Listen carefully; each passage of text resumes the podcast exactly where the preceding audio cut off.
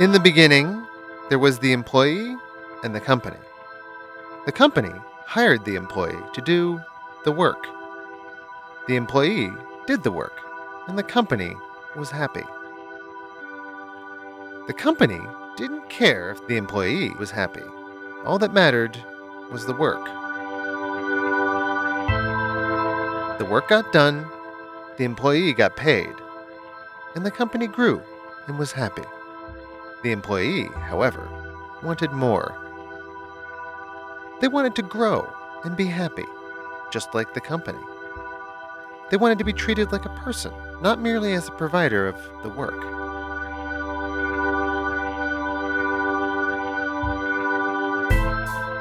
But the company did not understand. To them, the employee's life at work was simple. They got hired, trained, promoted, had anniversaries every five years or so, and eventually retired. And so came to pass the employee life cycle model, and the company rested, for it thought that it was done.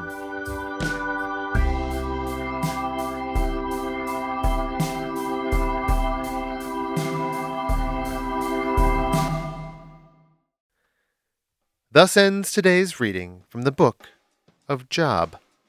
Please rise for the theme song.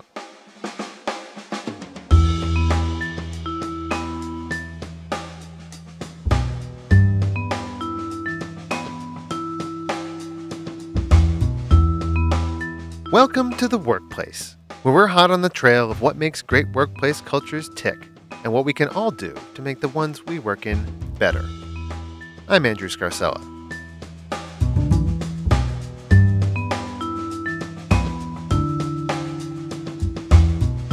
On this mini-app, we're examining employee experience. What is it? How is it changing? And what should it look like as we enter a new decade? But before we dig in, I have a little bit of what we podcasters call light housework. We do an awful lot of talking about workplace culture here at The Workplace, and not nearly enough listening. Let's fix that. If you have a burning question about workplace culture, or a story about why your workplace culture is the best or worst, send it to the workplace at o c tanner dot com, and we'll feature it on an upcoming episode. Okay, back to it.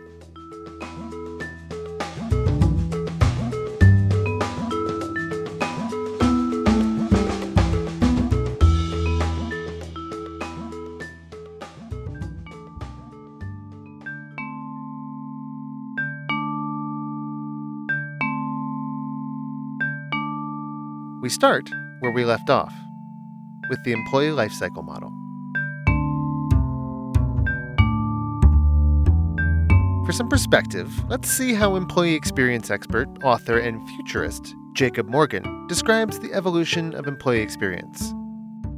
It all started with a focus on utility, companies wanting to make sure their employees had the bare minimum of what's needed to get work done.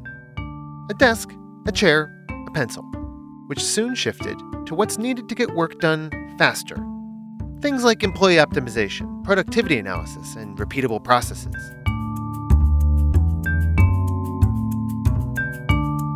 Which eventually evolved into what's needed to keep employees engaged and happy. Think annual surveys, mission statements, and perks. So many perks.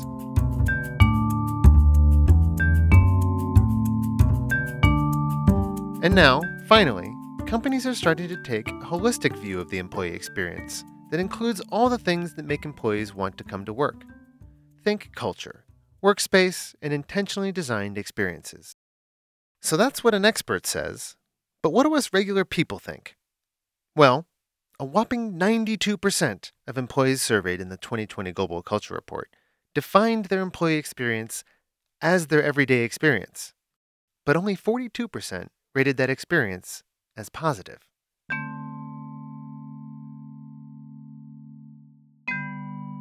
As the name suggests, the employee life cycle model is organized linearly. It starts at the beginning and ends at the end, only stopping for major milestones along the way.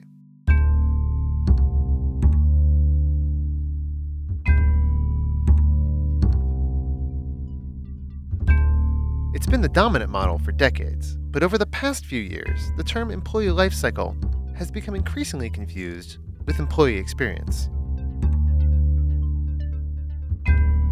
It makes sense if you're a company, but from the employee's point of view, it fails to capture the most important parts of their journey, the personal, everyday micro-experiences that shape our lives at work.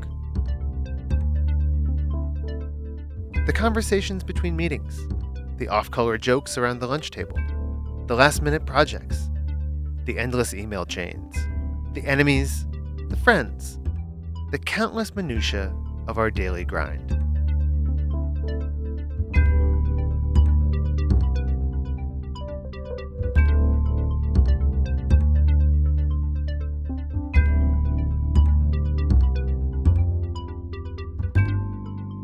The employee lifecycle model defines our lives at work by looking only at the macro experiences, the supposed career-defining moments that are infrequent, prescriptive, and far too often forgettable.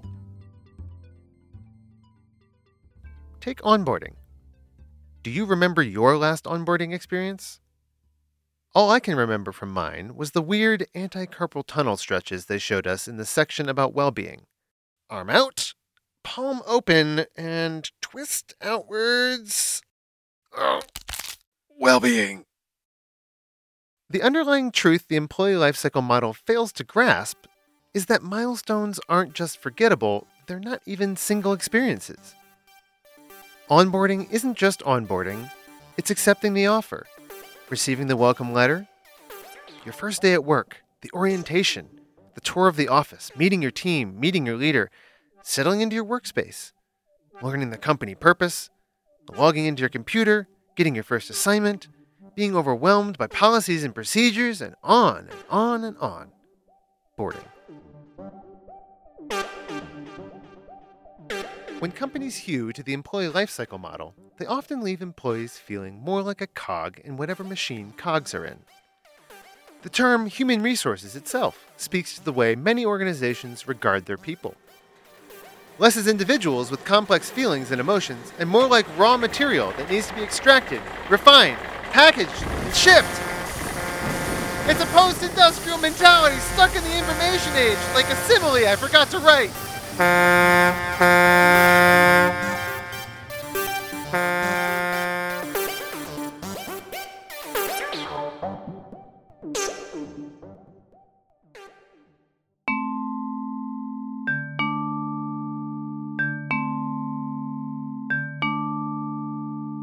By contrast, when we put the employee at the center of their own experience, we're better able to understand the full breadth of their day-to-day work life.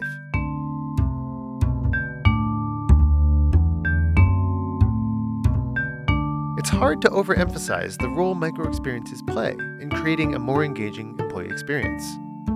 But we're going to try anyways.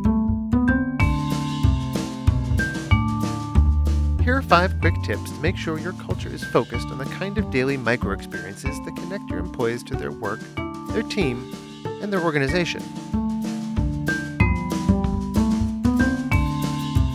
Number one, look out for burnout. With seventy-nine percent of employees reporting suffering from some form of burnout, even the most celebrated company cultures can't afford to ignore its effect on employee experience. If you haven't listened to our last mini-ep on burnout, go back and give it a listen. As dire as it may seem, there's a lot you can do to prevent and even combat burnout before it embeds itself in your culture.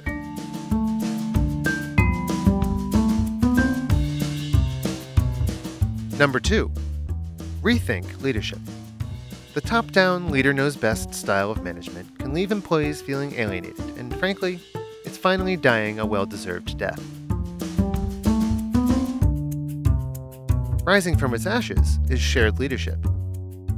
When leaders give team members the chance to lead a meeting, plan a complex project, or simply have a say in big decisions, it encourages ownership and helps create the kind of daily micro-experiences that evoke feelings of independence and purpose.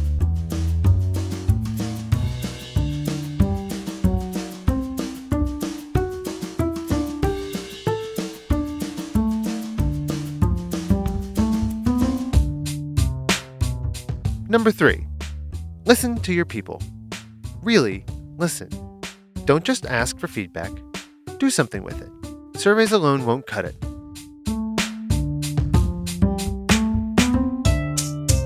Research shows that you should use at least five different modalities of listening for people to feel truly heard. Then, by proactively communicating feedback, action, and the results along the way, organizations can improve listening and the employee experience simultaneously.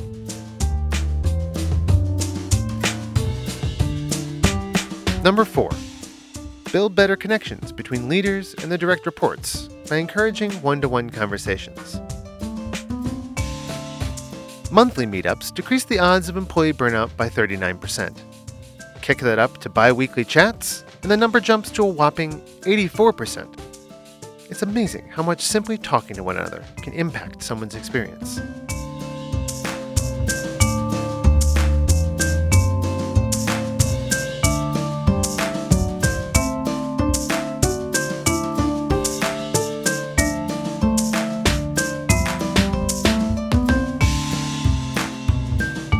Number five, look closer at your team dynamics. Productive, happy teams have employees that feel included, supported, and psychologically safe. They give their members the autonomy to make decisions and direct process, and anchors them with trust and confidence in their leaders.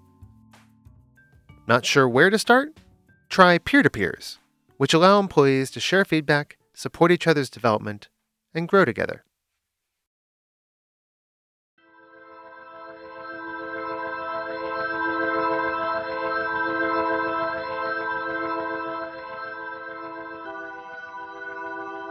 Now, you don't have to take any of this as gospel. These five tips aren't the whole picture, but they are a great starting point for anyone hoping to move beyond the antiquated employee experience model and build an intentional employee experience where people can grow and thrive. With your help, brothers and sisters, we can strike down the impersonal, imperial employee lifecycle model and usher in a new age of employee experience. Oh, yeah.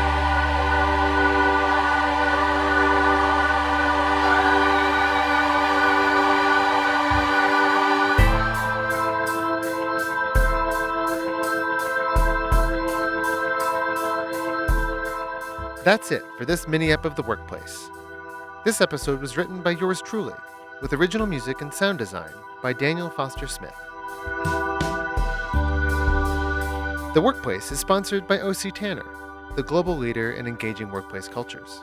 O C Tanner's Culture Cloud provides a single, modular suite of apps for influencing and improving employee experiences through recognition, career anniversaries, well-being, leadership, and more. If you want your organization to become a place where people can't wait to come to work in the morning, go to O C Tanner dot com.